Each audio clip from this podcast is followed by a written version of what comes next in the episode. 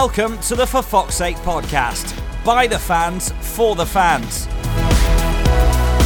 With all the news, views, and discussion from two lifelong Leicester City supporters. It's your show, so get in contact. Make yourselves heard. What's your opinion? The only Leicester City podcast that's by the fans, for the fans. This is For Fox's Sake.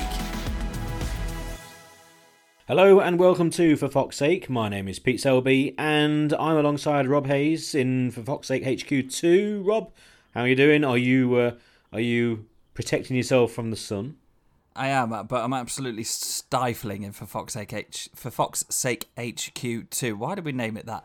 Um, it is a converted reason. loft room. Um, so it's a bit of a sweat box, and I've I've I've tried it with the windows closed to give you the optimal um, the optimal ambient sound or lack thereof. But um, I was sweating too much, and I might have passed out. So the windows are open, so you might hear the wheelie bin cleaner or the ice cream man coming past. But you know, we'll uh, we'll move on from that. Uh, have you found yourself a perch in the sunshine, Pete, or are you hiding indoors like me? I'm hiding inside for Fox Sake HQ main headquarters. I was going to be in the garden, but I decided because all the neighbours are actually in their gardens, etc., and you don't want people listening to this uh, possible rant in a bit, but. Uh, it's all right. It's it's it's it's beautiful weather, but uh, it is actually slightly warm in here. To be honest, now you've mentioned it. If the ice cream man does come by, I'd like a 99, please. I want the full flake. I want um, a bit of strawberry uh, sauce as well, sauce um, on top. And uh, yeah, I mean, even if they will sprinkle hundreds and thousands if they do that, so that that'd be that'd be ace. I'm sure we can treat it. He's also reasonably northernly priced, and you can still get a 99 with all of that for 99p. Never in a million years, really. Yeah, well, I mean, you get a little bit if if you ask for a one pound twenty or a one pound fifty, you get a, a bigger whip of the ice cream, but you still, I mean, 99p is enough this is a conversation we should be having. Let's not talk about football. Let's not bother. Let's just talk about ice creams and the sun and that sort and, and pubs reopening, that sort of thing. Not not none of this tragic, dull, boring football that uh, that it's been. It's, let's let's be honest, Rob. It's been dreadful, and that's not we've not mentioned Leicester yet. Just in general, it has been poor. It's been a lot poorer than the Bundesliga and La Liga it's whether it's I don't know the weather conditions, whether it's just it will pick up in the next few games. Hopefully, it will do. But it has been pretty dire stuff, hasn't it? It has, and I'm a, I'm a little bit disappointed because when the Bundesliga came back a few weeks ago, I watched the first few games back, um, and I couldn't really get into it. But that's probably be- I, I thought at the time it's because I've not watched Bundesliga football before in any great detail. You know, I've watched the odd clip of the odd match here or there, but I don't really have any interest in it. Um, so I thought, okay, so there's a lack of crowd atmosphere there. Um, that might affect things. The fact that I don't care who wins, and I, I know probably if it's one of the big teams, I know most of the players, but if it's one of the little teams, one or two if I'm lucky. I thought just because I didn't have a real interest in the game itself, that that's why I found it less enjoyable to watch because technically and in terms of the pace of the game majority of the bundesliga matches that i've seen have been pretty good. But so i was really excited for the premier league to come back because i thought even if it's not a leicester game which i obviously have a, a huge interest in and, and a and a sort of uh, following of one of the teams if uh, if i thought if it was any premier league game i would know most of the players it would have some kind of impact on our season or you know, the football that we talk about day in, day out. There's the ice cream van, by the way. Um, so it's been a real, real disappointment, the Premier League, because I wanted, I, I, thought that that shift in mentality from Bundesliga to Premier League in terms of my personal interest in it would make it more watchable. And, and if anything, it's been the other way around. Go and ask Mr. Whippy what he reckons. Mr. Ronxley, his name is. You know the name of your ice cream man. Oh, he's got it plastered in big letters on the oh. front of the van. is is it is like a, a mine that child on the back? Yeah, oh yeah, it's a proper proper classic one. I mean, he is about eighty, so I don't think he's changed his van in about sixty years. No one's told him that the prices should have gone up either. Clearly not.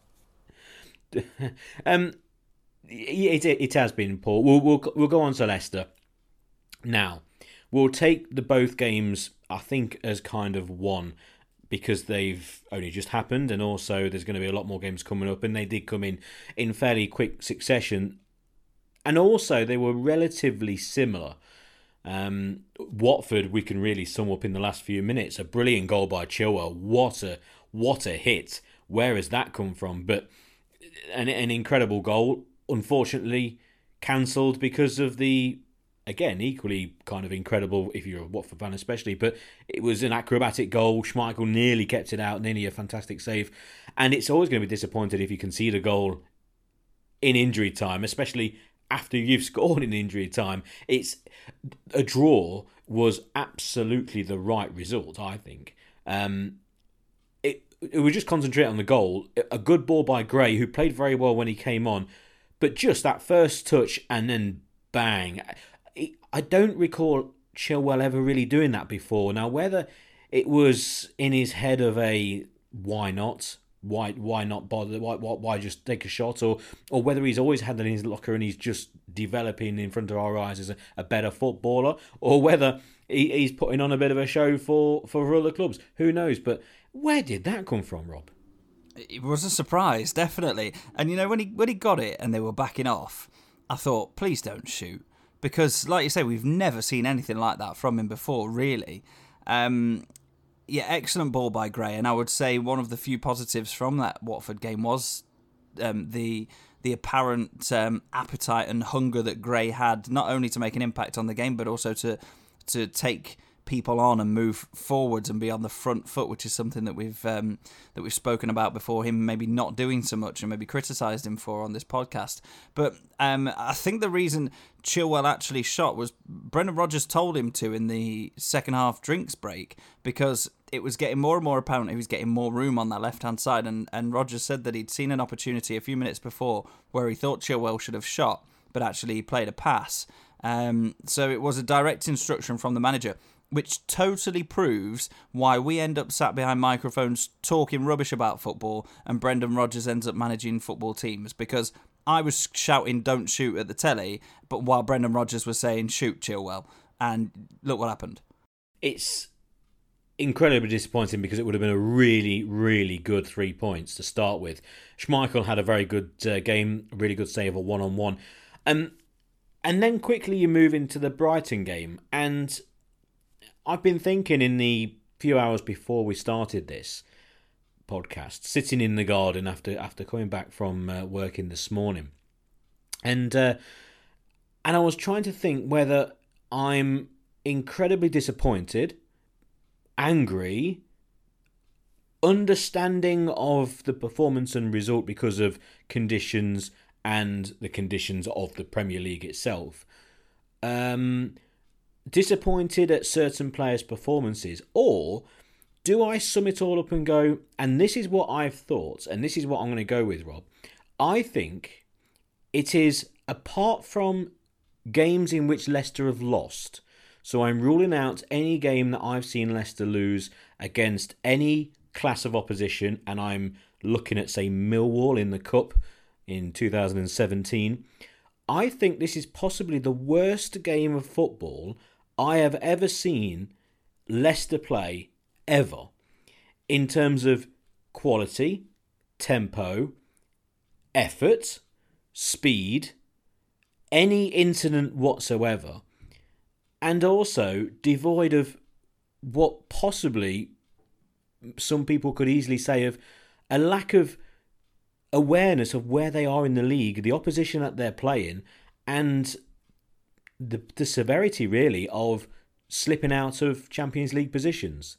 I can't disagree with anything you've just said. To be perfectly honest, it was virtually unwatchable at times. Now I had it um, on the telly, and about half an hour into the game, um, somebody came round to give us a, a, quote for a bit of work we need doing on the house, and I was disappointed at the time. I thought, oh no, I'm going to miss like 15, 20 minutes of the game here while we have this chat.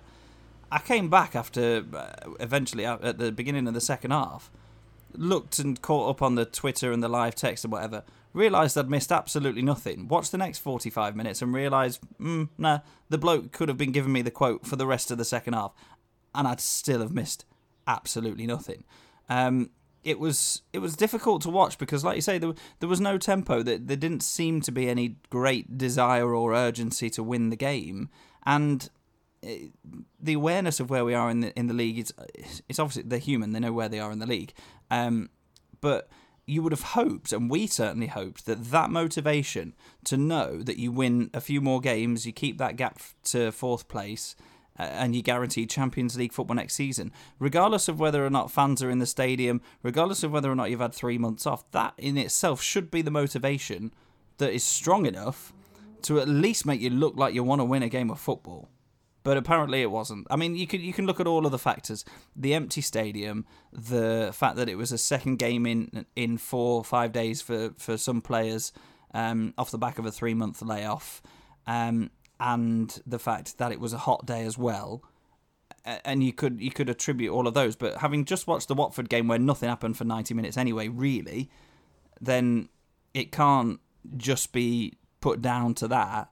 There's you, you know we, we need to see more ultimately. We do. Where I watched it, I watched it around a uh, a friend's uh, back garden who had a, a, huge TV, and there were a, a, smattering of people, all socially distanced and the right amount of people, etc. A Brighton fan whose house it was, me. There was um, an, another Leicester fan as well, and neutrals basically, and everyone had the same opinion. Now the Brighton fan basically was really happy with the result. Doesn't matter about anything to do with um, anything to do with performance because it's all about just points and staying up. Disappointed that they obviously missed the penalty, but a good save by Schmeichel continues his good form. Quite a sharp save, I thought. It wasn't quite the terrible penalty as, as maybe it was put across. I thought it was a, quite a smart, sharp save. But I take into account the weather and the situation that football's in at the moment. And we knew instantly, as soon as the team news came through, and I'll just read you the team, Rob. Schmeichel, and then you have the back four, Justin Evans, Soyuncu, and Chilwell, as you would imagine. And then the midfield of Gray with Maddison, and then in the middle, Mendy and Ndidi, and uh, and then the two centre forwards, Kelechi alongside Jamie Vardy. That's pretty much what it was, give or take, few, move a few people around. You looked at that, and afterwards it was confirmed that the plan was to hold Brighton, try and score obviously, but to hold and then go with a more attacking lineup and, and the regulars. And if I just read out the the substitute, 68 minutes, Barnes and Tielemans, and then Perez on, in 74 minutes. Um, I think that plan was a, a a decent plan to start with. You know, a, a plan where you go, okay, if that's that, if that's how we're going with things, then okay. But very early on, I looked at Brighton and went, they are a quite a lightweight side apart from their centre halves um, and and the uh, and the giant uh, fullback. And in the game, they're a, a nice, technically decent side, but they're just kind of a nice team. So to not have technically good players in the centre of the park, I mean, Mendy played okay, but he played like Papi Mendy. He misplaced a few tackles, miscontrolled the ball. He's playing Premier League football for the first time for a while. It's it, he played how we thought he would do. It was screaming out for someone to drop deep, for either a Maddison to drop deeper to to get the ball, or someone like Tielemans, because you didn't have to you didn't have to run around a lot. You didn't have to make some uh, heavy tackles with a real combative giant midfield, a la say like a Stoke a few years ago. And at half time, it was just plainly obvious it wasn't happening. But to wait until 68 minutes, 74 minutes, and then to put a little bit of pressure on late on, it was dreadful. There, was nothing in the second half when they had the first team on. There was just no, and I didn't want to say intensity, but I'm going to say it because it's the it's the Claude Puel word, isn't it? But lack of speed, intensity, um, and energy, and it's very easy to say that Leicester players have come back and they've been they're fit and they're raring to go. It's plainly not the case. That it, it really is plain because you don't play someone like Papi Mendy uh, ahead of someone like Choudhury unless he's had a knock. Um, we don't know that from behind the scenes. So whether that's the case, then fair play. But we will go on the case that it wasn't. Why is he playing? I don't understand. Um, I have been on record plenty of times saying I hate when you play a team like that and then bring on your better players, as Leicester have done in years gone by in cup situations. Play your best team, get in a position that you're winning the game, and then if you want to rest players, take them off. That's the better way for doing it, that, that I think. And the whole point of this is the situation in the Premier League. Leicester in third place. They played one more game at the time of recording because there's games going to be kicking off as we're doing this podcast. Um, we are four points ahead of Chelsea. Again, we've played one game more than everyone else, and we have a, a lot better goal difference than all these teams. Four points clear of Chelsea. Um, we are currently ahead of Manchester United uh, by nine points, but they're playing uh, at home against Sheffield United. Uh, Wolves the same as well. Manchester United and Wolves fixtures are incredibly good if you're a supporter of those sides. Chelsea do have to play Manchester City next, and they they must be looking at Leicester going, well, they're not going to pick up wins in the next few games. It was it was a, a really poor performance, and I just thought Leicester would look at the league and go, here's a, a game against the Brighton side who played well against Arsenal in their first game, got the results. Let's go for the kill early on, get in front because Brighton are a side who aren't really going to hurt you. If you're in front of the game, Leicester are a good enough team to keep the ball and protect maybe just a one goal advantage. That they, are good enough to do that. Not go the other way round. I mean, the best thing that could have happened was the penalty go in. Maybe that would have kick-started Leicester into life and they would have had to have been more risky and maybe would have got the victory. Who knows? But the awareness of the situation, I, I really do worry for Leicester. When we said the other day on the previous podcast, there's going to be some teams who, if they start poorly, this could really snowball. And at the moment, Leicester are right towards the top of that list of teams who could really snowball out of control. Now, some people might be thinking, hang on, there's only two games been, have gone and we've drawn both games. But the alarm bells in that game were ringing all over the place. That second half, the first half was was appalling, but the second half with the full team on the field was disjointed, um, and just just a, um, I hate to use lack of effort because obviously they do try, and that's that is wrong. But that's the term I'm going to use because that's what it looked like for me, and it was just extremely, extremely disappointing. It was, um, and you know, you, you take it into context, it's two out of our remaining nine games of of the Premier League. It's quite a a large proportion of this mini season, if you like. And and if you're talking about form and momentum, then we've gone exactly the wrong way about finishing the season strongly and finishing the season on a high, especially when you know the the other teams behind us, as you say, have got a more favourable looking fixture list um, and seem to have started more strongly uh, this this mini season, this restart, whatever you want to call it. It does put us in real danger of slipping outside of the top four, even outside of the top six, really. So, and the the the worry, I say a worry, the the disappointing thing is that whatever you feel about this the starting lineup, and I'll give my opinion on that in a second. Um, the fact that when those players came on that in the second half that we would consider to be first team regulars, the starters, if you like, the players that have got a bit of magic to unlock a defence, when they came on, things didn't drastically improve. It it did improve, and we looked like we had more going forward, and we caused a few more problems, but it, didn't all of a sudden. We didn't all of a sudden start swarming Brighton when Tielemans, Barnes, and Perez came on. So if they'd have started, if they if they couldn't do that in 20, 25 minutes, if they'd have started, then there's very little chance they would have been able to do it in, in the first 70. So that's um I don't want to use the word problem because we are only less than a well less than a week into the restart of the season from a Leicester perspective, but it is um something that that certainly needs a, a quick improvement. Um, the starting lineup not necessarily what I would have chosen, and, and I agree with your comments on certain individuals, particularly Papi Mendy. The ball always looks too big for him. Don't you think when it, when he tries to control it, it looks like he's treading on it all the time, and when he tries to pass it, he never put enough zip on his pass. It almost looks like he's a, a little kid who should be playing with a size three, and he's he's ended up finding a size five, or or even a really heavy medicine ball or something. But I could understand it because it gave a freedom. Well, in theory, uh, having Mendy and Ndidi in the middle would have given a freedom to Maddison, Gray, Vardy, and Iheanacho to interlink, to chop and change. You know, Gray naturally would have played wider. Maddison was coming inside.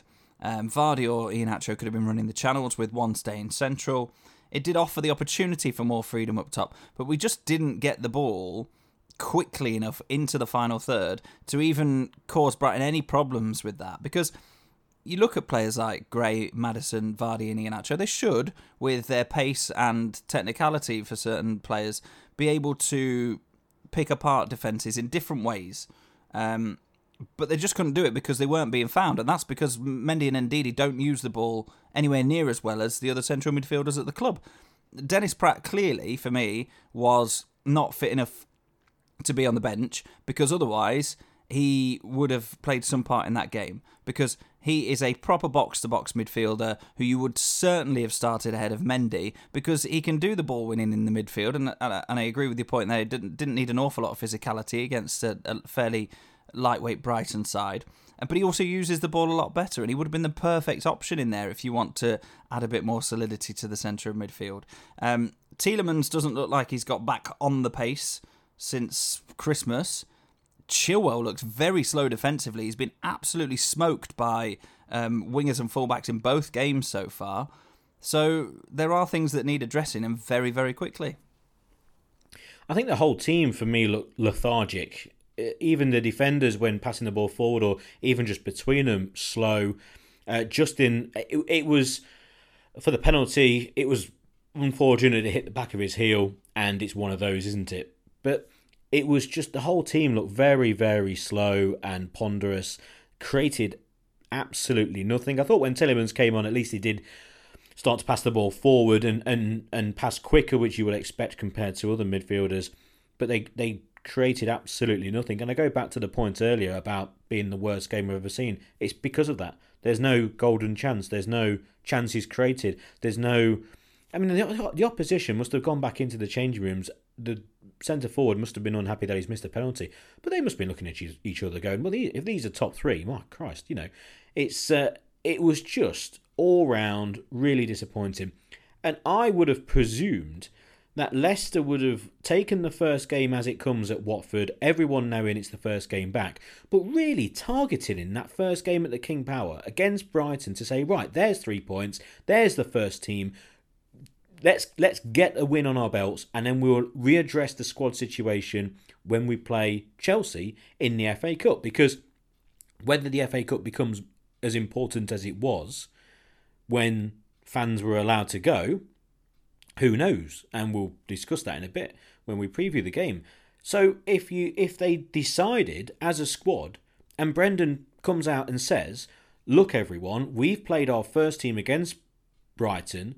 And we've won the game and we have going to take the decision that we are going to rest one or two players or three or four players against Chelsea in the FA Cup. It's something we wouldn't have done normally, but because of the situation, that's the.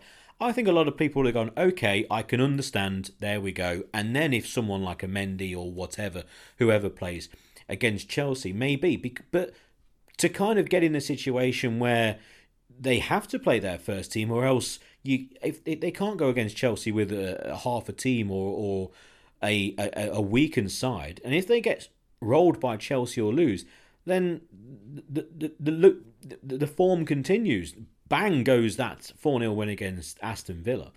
And as I mentioned before, Manchester United and Wolves both have extremely favourable fixtures.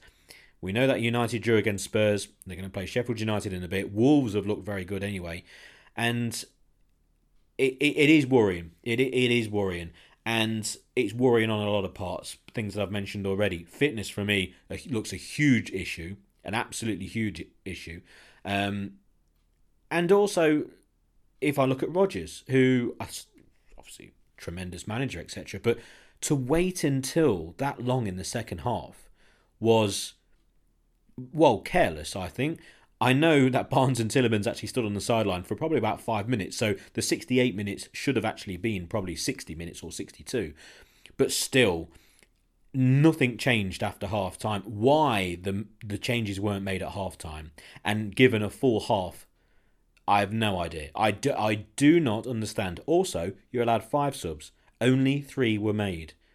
Again, what's that about? I don't understand. It's it is quite frankly alarming, and and people are going to be listening to this now, going, "Pete's gone mad. It, the heat's got to him. It's only two, it's only two games, and they've drawn both games." But we could look back on this game in two or three weeks' time, going, "What were we doing against Brighton?" It's the most easily forgettable game ever, and I think we'll probably stop talking about it once you've commented, Rob, because there's no point we can't go into it anymore because nothing actually bloody happened in the game. But I am very concerned on about 10 different levels that I've listed down, which I've mentioned already. Not just the points, not just the lack of performance, but so many things, so many things. Managerial decisions, um, reserve players not taking opportunities. Someone like Gray, someone like Mendy, both in shop windows.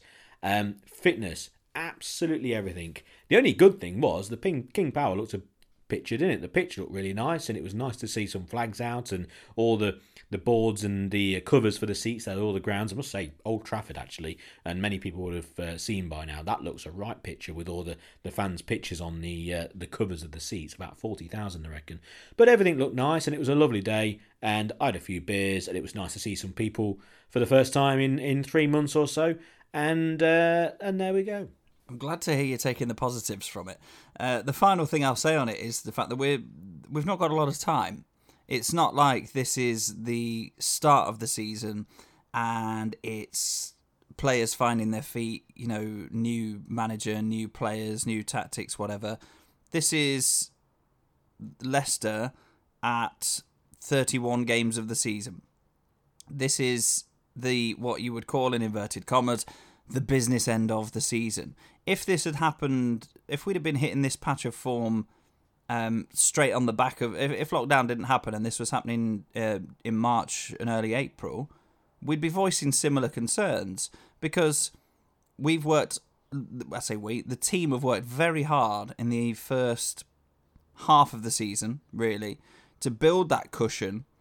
Um, let's remember at one point we were Liverpool's nearest title um, challengers, and Manchester City uh, didn't leapfrog us all that long ago, uh, and we've been slowly sliding ever since. And and I hoped that this restart would be a chance for us to arrest that that sort of relative lack of form. Uh, I know that we had the 4 0 win against Aston Villa, and it was unfortunate that the lockdown happened then because it, that could have been the kickstart of the end of season momentum that we that we need to secure this third place. But if Chelsea win, they're only a point behind us, and there is no gap then. And these two games are massive opportunities missed. And for whatever reason, whatever happened on the pitch or decisions that were made or what has and hasn't been happening in preparation and training for the games during lockdown is you know is by the by really it's there's there those are the facts that the gap doesn't exist anymore and we're in a real battle to to maintain our place in, in not only in third, but in, in terms of a, a Champions League qualification place as well. Now, I know we're going to move forward and talk next about the upcoming Chelsea game and the FA Cup. Um, I want to pose you a question, Pete. Um, as as it is at the moment, bear in mind that that supporters can't get to stadiums, uh, and you, would struggle really to get into a scenario where you could watch games with any with with a considerable size group of people outside of the stadium. You know, for example, in a pub, although they are reopening, it will be socially distanced.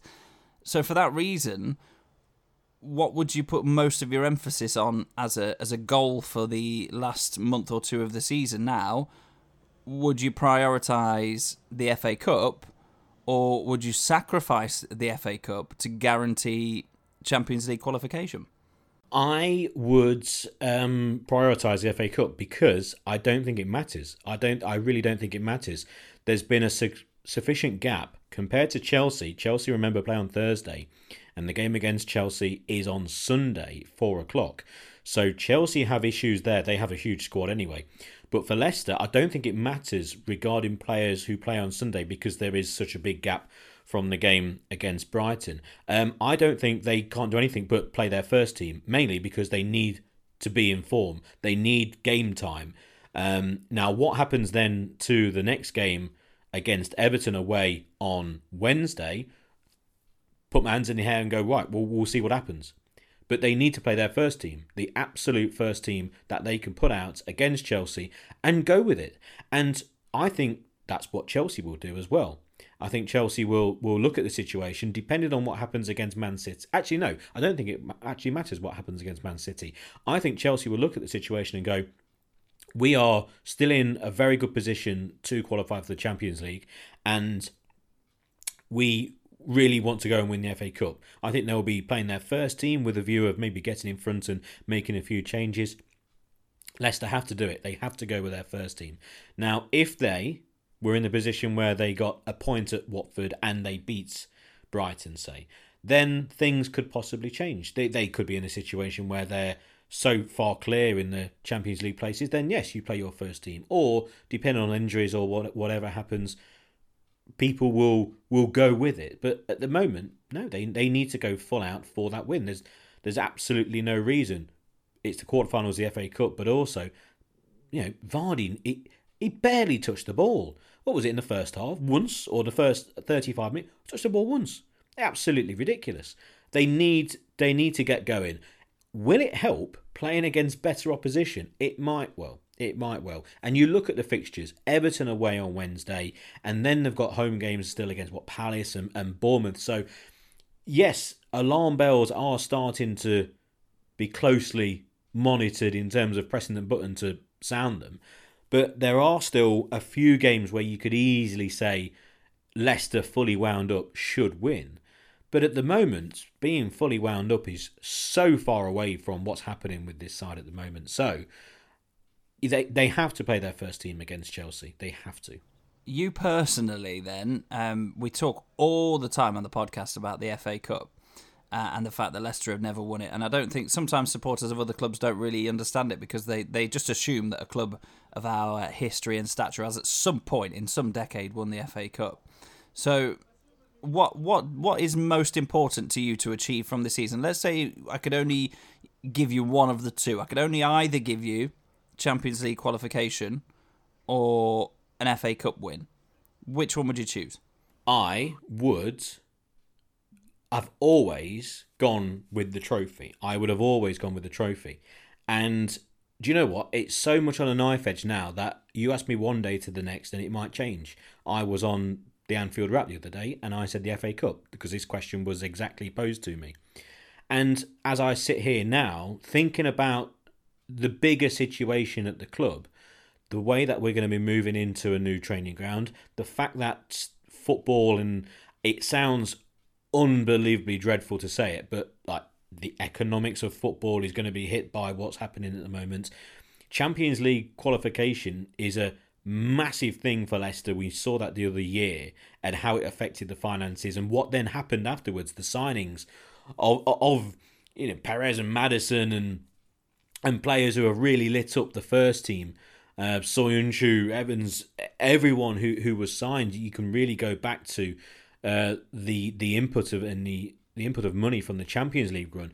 Champions League football is a huge thing now, and I then look really personally at it and go, I can't go to Wembley for the semi final, and I can't go to the final and watch it. So, probably the Champions League because being just completely selfish, I can't go to Wembley to watch Leicester lift the FA Cup. Will it be any less of an achievement winning the FA Cup? No, absolutely not. Whoever does. I don't think all the stuff about Liverpool winning the league and it's being demeaned because of the season away, garbage, absolute nonsense. They would have won it in a couple of games anyway. Um, and whatever happens at the end of the season happens. That's fine. The way the Premier League finishes is the way the Premier League finishes, and nothing's taken away from any team. I firmly believe that. The problem is the FA Cup. Whoever wins the FA Cup, uh, does it mean anything less? No, you've still won the trophy. Does it mean less for a supporter? Christ alive, yes, it is. Of course it does, because you can't go. it would have been one of the best days if Leicester went to Wembley and won the FA Cup this year. It would have been one of the best days. Was it a really warm day actually on, on FA Cup final day, the scheduled day? I think it was. I think it was during the um, the nice spell of weather we had. But um, so yeah, just being completely selfish and around the houses about six times. Champions League. It is a it is a tricky conversation to have either with other people or with yourself, though, isn't it? Because there are so many factors involved. Um, if you if you do qualify for the Champions League this season, then there is that influx of influx of cash, which would uh, obviously our owners aren't aren't hard up for cash at all, but every everybody and everything has been hit economically. Um, but you would imagine that something like the Champions League would still generate um, the revenue next season, their anticipated revenue would still be would still be as high, if not even higher. You know, because people have a real appetite for football coming back properly. Um, and you know by then possibly some spectators might be allowed to watch some games or something you never know so in terms of UEFA the Champions League and the sponsors etc the money and, and the TV rights the money involved is is possibly I mean I mean we know nothing about football finances but possibly going to be as high um, as it has been in recent years. So you can't underestimate the, the the benefit that that can have on the club, especially the expenditure that's gone out recently in terms of the, the training ground, etc. Um, I'm sure the owners would, would like to qualify for the Champions League for the status, but also for a bit of cash to help fund that. Um, it would massively enhance our position in the transfer market, both financially but also from a reputation point of view, because you can say look, you'll be coming and you'll be playing Champions League football. If you win the FA Cup but don't qualify for the Champions League, what does that get you? Europa League qualifying or something? You can't guarantee Euro, uh, European football. It would mean that you've had a bit of a slide towards the end of the season and you've finished, what, let's say seventh or eighth. We're a much less attractive proposition there. So if you're looking at it from a a financial and a longer term success point of view, you can almost sit here and say I would sacrifice the FA Cup. In addition to the fact that the, sentimentality of it is is slightly reduced to the fact that you can't actually physically go to Wembley should we make the FA Cup final, but it makes sense to make to to make it to the Champions League because ultimately then you bring better players into the club, you're playing at a higher level, and you have a better chance of longer term success where a top four finish is, or even possibly a title challenge, is possible year on year. In which case, you naturally become one of the strongest and, and biggest clubs in the country, which means that you're more often than not going to be competing at the better end of the FA Cup anyway. So it gives you more of a chance in the future. It's not like it's being sort of snatched away. And the FA Cup is a series of one off games and these ones in particular pretty much behind closed doors. It's not really going to be an FA Cup quarter final or really going to be an FA Cup semi final in many ways in terms of the, the sort of spirit of the cup, etc. So I think there are a lot of things pointing towards. I would prefer Champions League, which is ridiculous because I've I can remember being a Leicester supporter for the last 25 years, and every year I've wanted to win the FA Cup, and every year we haven't. And yet here I am for the first time contemplating, well, I wouldn't actually mind if it meant we qualify for the Champions League. I echo every, every single one of them thoughts. And when I said earlier, I was on the uh, the Anfield Wrap, but uh, when they kept on referring to Leicester, they kept on referring to them as modern Leicester. And at one point, they stopped and said, "Hang on, we're not." Um, you know, taking the mickey, really. I says, no, you're exactly right. It is modern Leicester. If Leicester finish in the top four, it would more than likely go down as probably the second best ever season in the history of the club. Granted, they finished second in the top flight, late 20s, and then the, if you go back to listen to our lockdown podcasts, you will hear about the Ice Kings, for example, and what happened there. But this, more than likely, in, in, in the terms of how football has progressed, if Leicester finish in the top three, four, and qualify for the Champions League, that is the second best season in the club's history, and the best season will never be bettered. If Leicester win the league next year, it still won't be as good as what happened in 2016.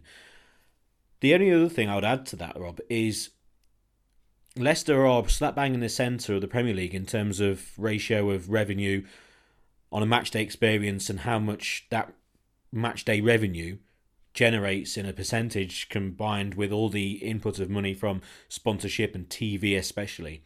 They they are right bang in the middle. So the lack of fans and we don't know what's going to happen next season um, is going to hit Leicester in a mid-table position in the Premier League compared to somewhere like an Arsenal who make umpteen millions through um, posh seats and whining and dining and all sorts and that they generate on a match day. Tottenham as well, uh, but with Leicester, they're halfway up. So qualifying for the Champions League, because they will be financially hit along with a lot of other clubs, means a lot more. The the the, the addition of what, let's just say seventy odd million, eighty million, was it ninety in fact, by getting to the quarterfinals.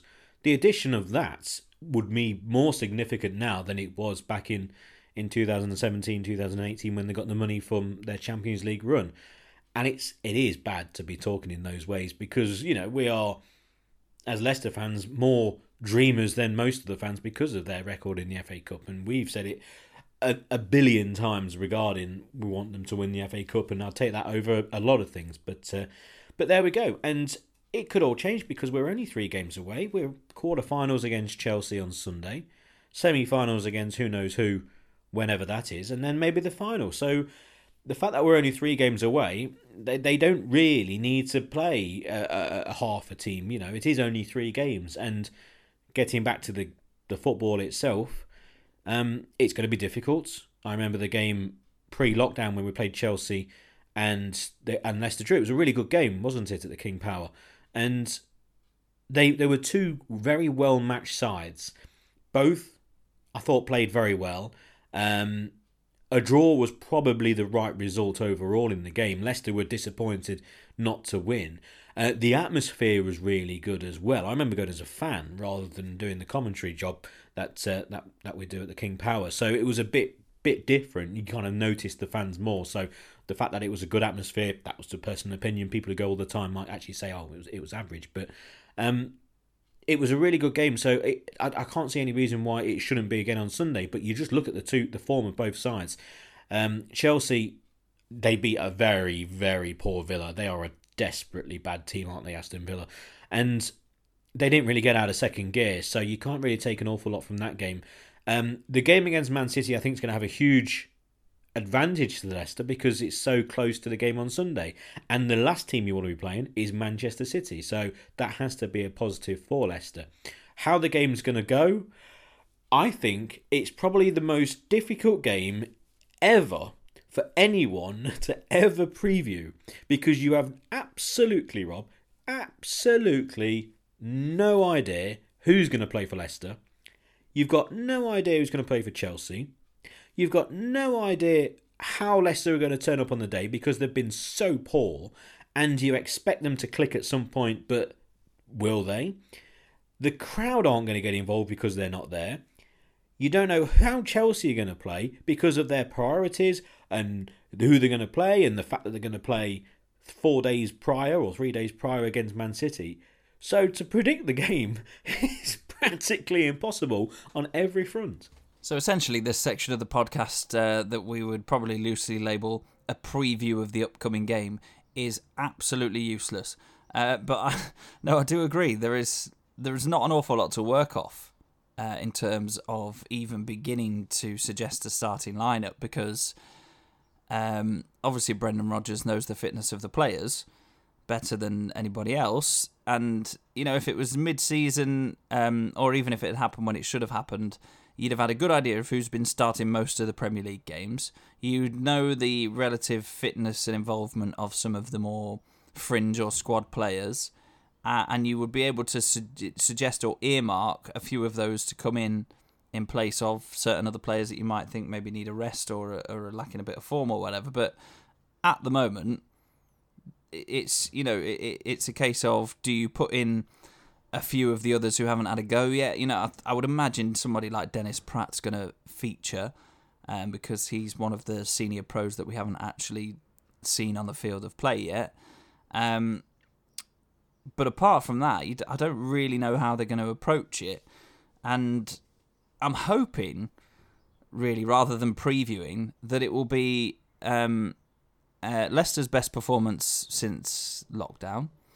Uh, that it will be a relatively entertaining game because I think obviously Chelsea beat Villa and Villa aren't very good at all. Um, but I think they are naturally a more able and more fearsome opposition than Brighton or Watford. So I think that mentality will already give Leicester an extra couple of percent in terms of springing the step, in terms of to use the use the Puel phrase again, intensity. Um, but also then if Chelsea come and play well and, and start bringing the game to us, there's another natural inner desire to match that. Um, and, and they'll have to, to to avoid getting absolutely trounced. So hopefully those those two little elements will add a bit more bite to the Leicester players and a bit more sharpness and purpose to their forward play because goodness me we need it we do, and, and, to be honest, Rob, I'm watching at the same time as as listening to you, um, Sky Sports in the corner, and they're previewing the games as we're recording. Man United, Sheffield United, Villa are playing, and they're showing loads of clips from the different games, and it is very similar. And I'd imagine an awful lot of podcasts have been going along the same lines of what we've been talking about in terms of the, the, lack of perceived effort and the slowness of the games. It is quite apparent it's happened throughout the Premier League maybe Man City apart, but they're just such a good team. It was always going to be the case. Um, but I think it, it, it it's more than that with Leicester. I, I after watching plenty of the football, I, I still classify Leicester as being really right up there in the very poor performances so far, alongside say a West Ham and a uh, and uh, and certainly a Villa. But um, yeah, I I, would like to see someone like Hamza Choudhury play. I, I don't know whether it was, and maybe this has been released and it bypassed me. It's it probably is the case, but um, I I can't for the life of me understand why he didn't play on on uh, the other day. Again, if that's the case, it's been released. Why? Then there we go. Put my hand in the air. But I would play him. I would play him with Ndidi in midfield because it might sound daft, but a good strong challenge uh, even a late challenge, the the hustling and harrying, and, and and the quickness of his him closing down. Um, hopefully, might just add something to the Leicester performance early on, or maybe if if we go behind, it's I would just like to see a bit more energy in that midfield. Uh, not nothing against Wilf at all. It's just I would like to maybe see him play. That's a personal thing, and then going further forward, probably the lineup as it would have been normally apart from one thing, and that's I would m- probably play.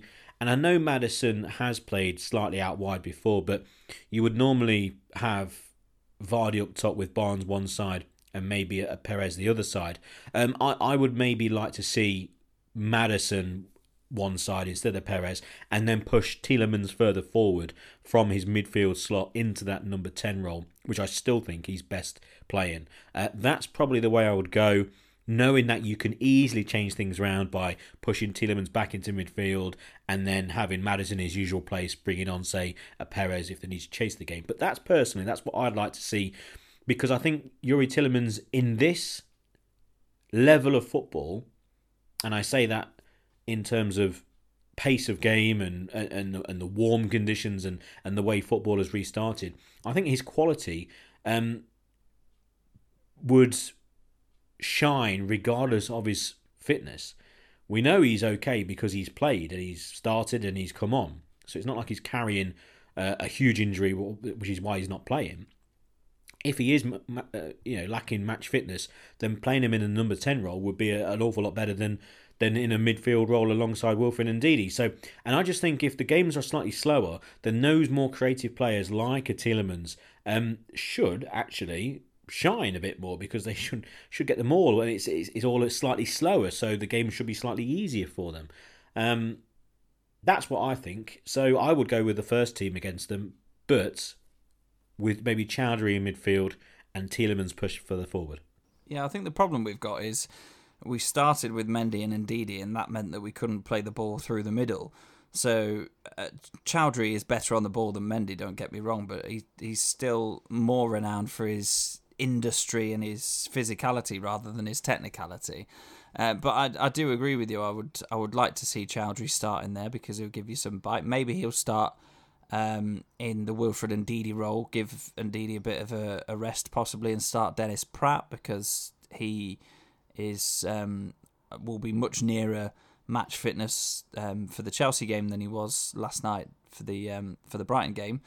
Um, I'd also be tempted. I know I know we're saying that start the first team, and I, and I do agree with that for the most part. But I'd also be tempted to bench Maddison. Not not any slight against the way he's performed. He's he's tried to get involved in games, and we know sometimes things just don't come off for him. He's he's that kind of player.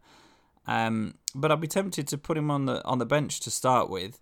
Go with Barnes down one side and Perez down the other, and Vardy through the middle. And and ju- and and, and I, I would support your idea really to have Tielemans in the number ten role because I always think if you take away a little bit of the responsibility that he's got in the centre midfield, then he can spend more time worrying about how he's going to unlock the defences uh, and less time worrying about the fact that he's got to track back, track his man, hold his position. If you give him a bit of a free roll and say just go and get involved, then I think we we see the best of his creativity. But I think what what has to happen, regardless of who plays, is we have to look to move the ball forward a little bit quicker. And if that means taking more of a risk in the opposition's half to try and play a slightly more ambitious forward pass rather than going back to Söyüncü and Evans, who must be sick of the ball, by the way, then then so be it. Sacrifice that, risk losing possession a couple of times in the opposition half because the potential gains of that are much higher than going back to Söyüncü and Evans. So I think we just need to force the issue a little bit more.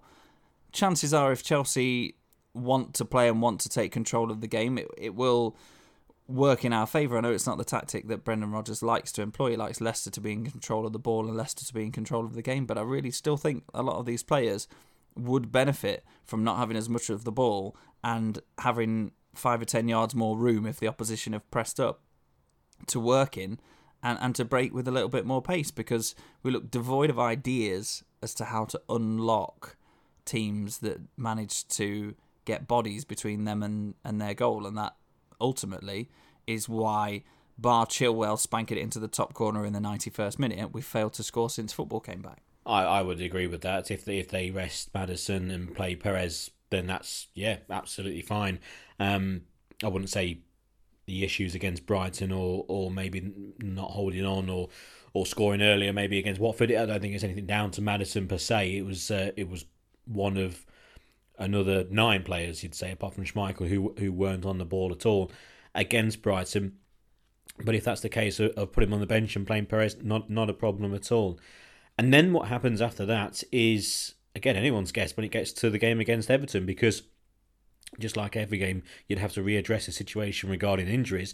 But that would be more apparent now because going from Sunday to Wednesday, not a quick turnaround at all uh, sorry, a very quick turnaround, so not a lot of time to recover, and uh, and there would be a plan, and there would already be marking down the team for Everton if everything goes to plan against Chelsea, and the game becomes very important regardless of the results against Chelsea, whether they progress to the semi-finals or not. The game against Everton is massively important.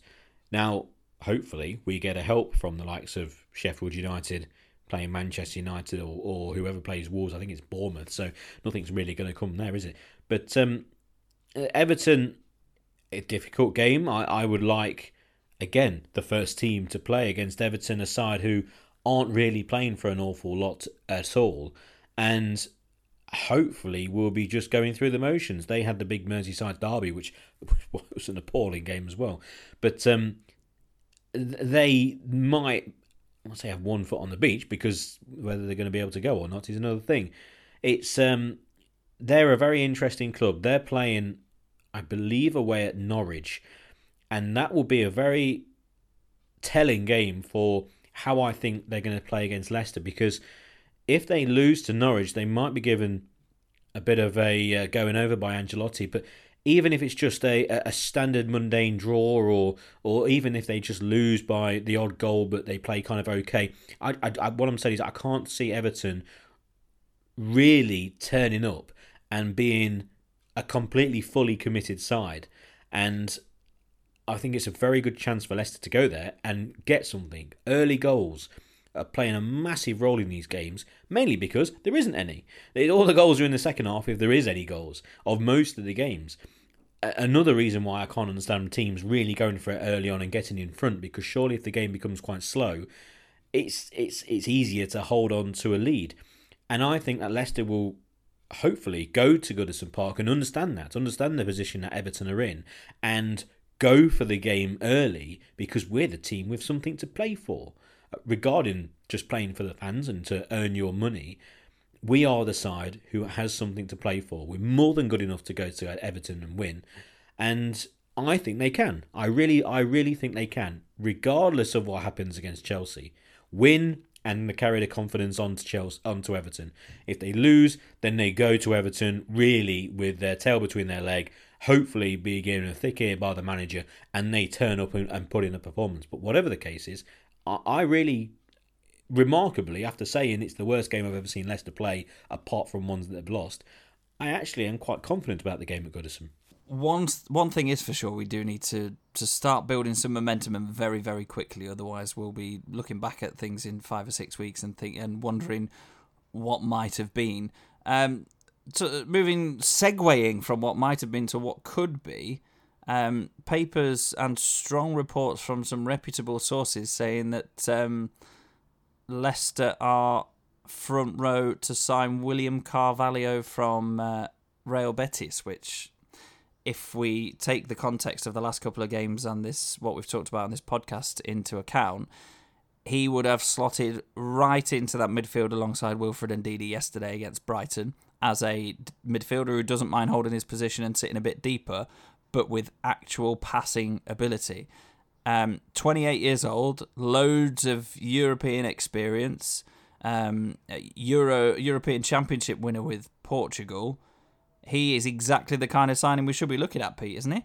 He is. The the reports are interesting because we don't normally comment on just I'll say baseless rumours, but small rumours that go around all the time. But these rumours are very, very strong. I would also counter them with one or two very reputable sources who say it's not the case as well. Um, so we'll kind of put our hands in the air, but I can understand why a player like him would be on Leicester's radar for exactly the position that you said. The fact that Mendy will be leaving the club, and also the likes of say Andy King, who's going, and Matty James is probably not really going to feature. So it's a player who would fit the mold of a uh, of a position that we need, but also with that European experience, he's been linked. Uh, year after year, really, we've moved to the Premier League for varied clubs in the top six, top eight, and it would just be uh, you know a sensible move. I mean, you look at some of the players we've had, you know, Iborra, uh, Silva, etc., and and you, you kind of go back to them and think, well, actually, yeah, they would be really good now. Now, you know, and Adrien Silva would be uh, just the sort of player we could actually do with in midfield. But it would be a good quality signing and someone that Leicester would need next season for all fronts, but especially for European football. And again, qualification for the Champions League. Uh, the FA Cup means diddly squat to him. If Leicester win the FA Cup, very good, but that means nothing. Qualifying for the Champions League, that means everything. That means that Leicester can buy players like him. And we're in the conversation with players moving from, say, the Bundesliga, from Portugal, whoever, to Leicester. And that's all about Champions League football. And I think that's why we dipped for Champions League rather than the FA Cup. But um, do I think he's a good player? He, again, he's been linked with so many. Uh, I would call out any single person now, unless you are an avid watcher of football from uh, Portugal, uh, to say that he's an excellent player.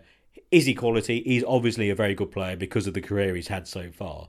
And is it slightly worrying he's been linked with everyone under the sun and he's not moved to him? Well, not really, because there's there's all sorts of reasons why that might not be the case that he's moved.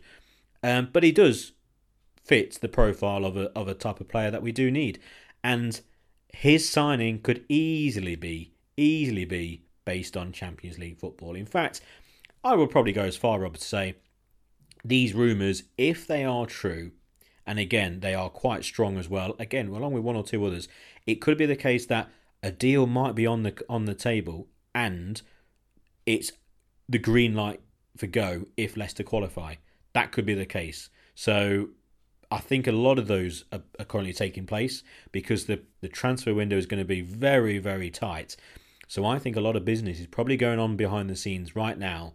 And a lot of players are going to go in, yes, I will join Leicester, for example, uh, but it depends on Champions League football. So it becomes even more important. And ultimately, he doesn't care if Leicester have just won the FA Cup because he's not won the FA Cup. He doesn't get the honour. So the Champions League then is is the big draw. I think if you read what has been um, published so far, it seems that there is an agreement in principle with his representatives, him, you know, whoever represents him, uh, but nothing between the two clubs. So the, you're probably right, Pete. That that approach has been made, that conversation's been had, uh, and it probably has got a massive clause in it saying if Leicester qualify for the Champions League. So we'd better start picking up some results quick. Yeah, we're best. And uh, so, okay, then to finish the pod, I mean, I, I, will. I've got one thing written down because I sat in the garden and uh, for Fox 8 HQ, and I wrote down that we've got Chelsea Sunday, FA Cup fourth round. Chelsea play Man City on Thursday in the league. We've got Everton away Wednesday. Um, speed, intensity in brackets, Claude Puel. Uh, worst Leicester performance I've ever seen with the, uh, the the asterisk next to it, which we mentioned earlier. Also the league table, and I've got one last thing, and it says sleepwalking into a final four game dash, and I think that's fairly accurate, really, and that's kind of sums it up, isn't it? At the moment, as a football club, we are sleepwalking into two games, maybe the last four maybe a perceived easy game, say against Bournemouth at home, and then you got Manchester United and Tottenham. Are we sleepwalking into that final few game dash for Champions League places? That's what that's what's happening at the moment. Quite probably, uh, more than likely. Uh, it wouldn't be like Leicester to do it the easy way, would it? You know, it, on paper, they should have been looking at this, going right. We've got nine. We've got a nine-game season with a five point cushion where so you basically you get a five point head start, which gives you room for maneuver, and you've got to win X amount of your nine games to, to qualify for the Champions League. It's a nine game season to qualify for the Champions League with a five point head start. If that wasn't enough motivation, then we're struggling. But, you know, football is, is one of those things, especially with the lack of crowd urging you on, where we are probably going to get to the point where we desperately need the result and the points because we're in a, a shootout, um, which ultimately will be a whole lot more interesting and entertaining to watch than Leicester nil, Brighton nil last night.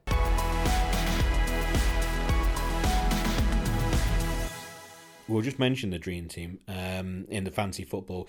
My tactic of last time, changing every single player to either for the, for the two games. You know, the, the two first two games uh, were what Sheffield United, Villa, and Arsenal and Manchester City. So they played twice in that game week. So I changed my entire side to contain players from those four clubs. That didn't work because they were very, very poor. Sheffield United away at Newcastle, and also one or two players didn't play. So I've gone for the free hit this week, which means that you can change your entire side and uh, it won't take any points off you. You basically get unlimited transfers to that one week. So I've changed my side, but in terms of the league, uh, currently I am in 20th place, which is basically pretty much where I was in the first place anyway. So after all that effort and all the wild cards, I've not gone anywhere. Rob, you've down two places. Uh, you're in 22nd at the time of recording this is, and you're only one point behind me. So again, nothing's really changed, and we're not too far. We could do with a few points, Rob. We're we're a couple of good weeks off getting into that top ten. I climbed to 17th actually. I had a decent week. I got 85 points last week, which was reasonable considering I hadn't actually looked at my fantasy team and I completely forgot to do it. I have now selected my team for this particular game week and just watch it be 10 times worse than it was when it, when I accidentally scored 85 last week. But we'll see. Uh, yeah, we're not too far away. I think that that position is really reflective of our message through this podcast is the fact that we kind of know what we're talking about sometimes, but we're definitely not anywhere near top of the league. I think that sums it all up. Right, prediction time, Rob. Uh, prediction for the game against Chelsea in the FA Cup quarterfinals, and then Everton away on Wednesday nights. I, um, I, t- I tell you what, I want to go for two one Leicester against Chelsea. I'm going to go for two 0 Leicester against Everton. I can see Leicester beating Everton. I really can. What happens on Sunday? I think it's going to be a better game than we've seen. I think there's going to be a lot more tempo to it because of the poor game so far. But also, I think the FA Cup might just lift that pressure off and let both sides play with a little bit more freedom. And I think it's going to be an entertaining game. And I think Leicester will win. I, can see us getting to the semi finals. I can see us beating Chelsea uh, two goals to one on Sunday and then I think we can beat Everton 2 0 on Wednesday. I'm desperate for an entertaining game that involves Leicester City, so I'm going 3 2 Leicester for the Chelsea game. Um, I think Everton did a good job of stifling Liverpool, and Ancelotti is is is trying to get them more organised and, and playing in a way that he wants them to play next season. You know, when he's got a bit more time. So I'm going to go one 0 for the Everton game. Um, we'll take both of those definitely. Right, Leicester they're currently sleepwalking into a final four game dash. Can someone please wake them up?